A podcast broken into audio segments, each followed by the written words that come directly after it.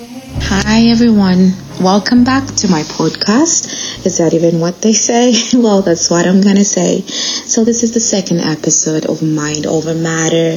While I was exploring mind over matter in the first episode, I said something that I would like to elaborate on, and that is taking care of one's mind as as a way of self-care we have become very good as a population in taking care of ourselves physically. We know how to take care of our physical self. We know how to go to the gym. We know how to go for a massage. We know how to go hiking. We know how to have parties with friends. You know, things like that that our physical ways of taking care of ourselves, we have become very good at. And I am so glad that there's a movement on social media right now that is encouraging people to self-care because that is something that we need so much right now in the world. Going away from that, I still think that we need to do more exploring how to take care of our minds and our souls, the minds and souls of are aspects that we should never ignore because self care includes physical, the mind, and the soul. It's not just the physical part. And I feel like out of those three, the mind and the soul are the most important. Why? Because your mind can affect your physical. Have you ever been troubled by something? Has a thought ever lingered on your mind for a while? Do you realize that in that moment there's a lot of things you can't perform? You will be distracted from your environment. You will not be able to perform to the best of your abilities at work, um, at home, in your relationships, wherever you are, whatever environment that you are in, you will not be able to be a part of because your mind is troubled. And that's why I'm saying that taking care of your mind is so, so, so, so important. And we need to learn ways of doing this. Um, there are lots of ways we can take care of our mind. And my favorite for me, this is something that I do and I have become very good at. I remove myself. I remove myself and evaluate from afar. What do I mean by that? I, when I am doing so much like I have been doing lately, I will stop and remove myself completely by not engaging in activities that require me to exhaust my mind. Like I said, very recently I was writing a book, and this is something that can overwhelm you, especially if you are not reaching the goals that you set or you're not you're not where you need to be. So for me, I would stop writing. I would stop writing and just quiet my mind. Being able to stop and quiet your mind and reevaluate for me is a form of self care. Being mindful, you know, being mindful, stopping and looking at your life in a way that I am taking a deep breath right now. How many breaths am I taking per minute? What am I thinking? Where is my where are my thoughts? Kind of like just quiet quieting your mind to the point that you can almost listen to what you are thinking. I know that sounds weird, but being quiet to the point that you realize this is what I am thinking right now. And this is how I'm going to approach what I'm thinking, you know? And being able to say out loud what you're thinking sometimes is a form of taking care of your mind. Because when you say the things you're thinking out loud, you perceive them different. Say that in your mind, there's a thought that keeps occurring to you, or you keep hearing. Sometimes in the medical profession, we call it hearing voices, or um, thinking about certain things, saying things out loud, writing whatever you're thinking down talking to someone about what you are thinking is a form of self care of the mind. Because what are you doing by doing those three things? You are reiterating whatever you were going through. And by doing that, you will perceive things differently. Because sometimes you are in your mind and you're thinking, I am the ugliest person I have ever come across. I am so fat, no one wants me. I am a loser. I am not, I am not all of these things that I want to be.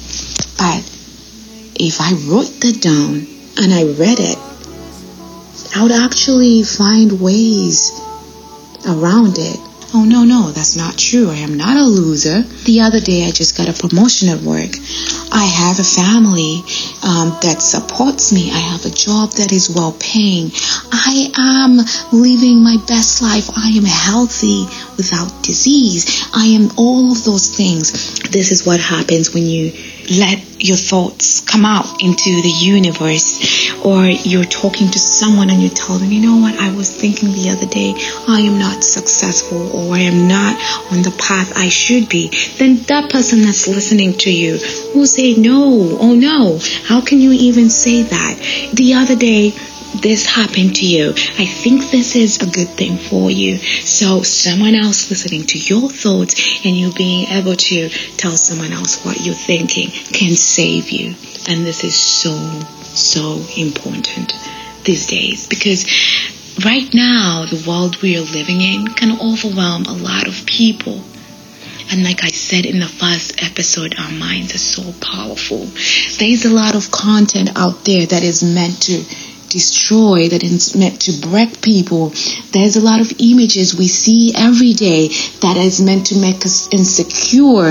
And by sitting back and thinking about all of these things and affirming them in your mind without telling anyone else how you think is dangerous. Is dangerous because those thoughts, those ideas can become something. And when they become something, you will act on them and you will hurt yourself. You will harm yourself. So for me, I think it's so, so important now to teach people to talk about what they what they think about, what they're thinking about, to write down what they're thinking about. If you feel like you have been so negative lately and you've been having negative thoughts, something that's not productive, I encourage you to talk to someone else. Talk to someone that cares. Write what you're thinking down. Share with someone that in your life that genuinely cares about you. Someone in your life that loves you so that they can help you think through the things you were thinking through and talk to you in a different way because sometimes we need to hear things from other people, listen to their perspectives of our lives in order for us to be positive. So this is self care of the mind, and that's just one of the ways you can care for oneself because your mind affects your physical, and by taking care of it, you are taking care of your physical you can listen to good music, music that is positive, that encourages you, that opens up your mind. You can read a good book. Sometimes people read a lot of self-help books and I don't think they're bad books because you can learn something from any book that you pick up. So pick up a book. Talk to friends.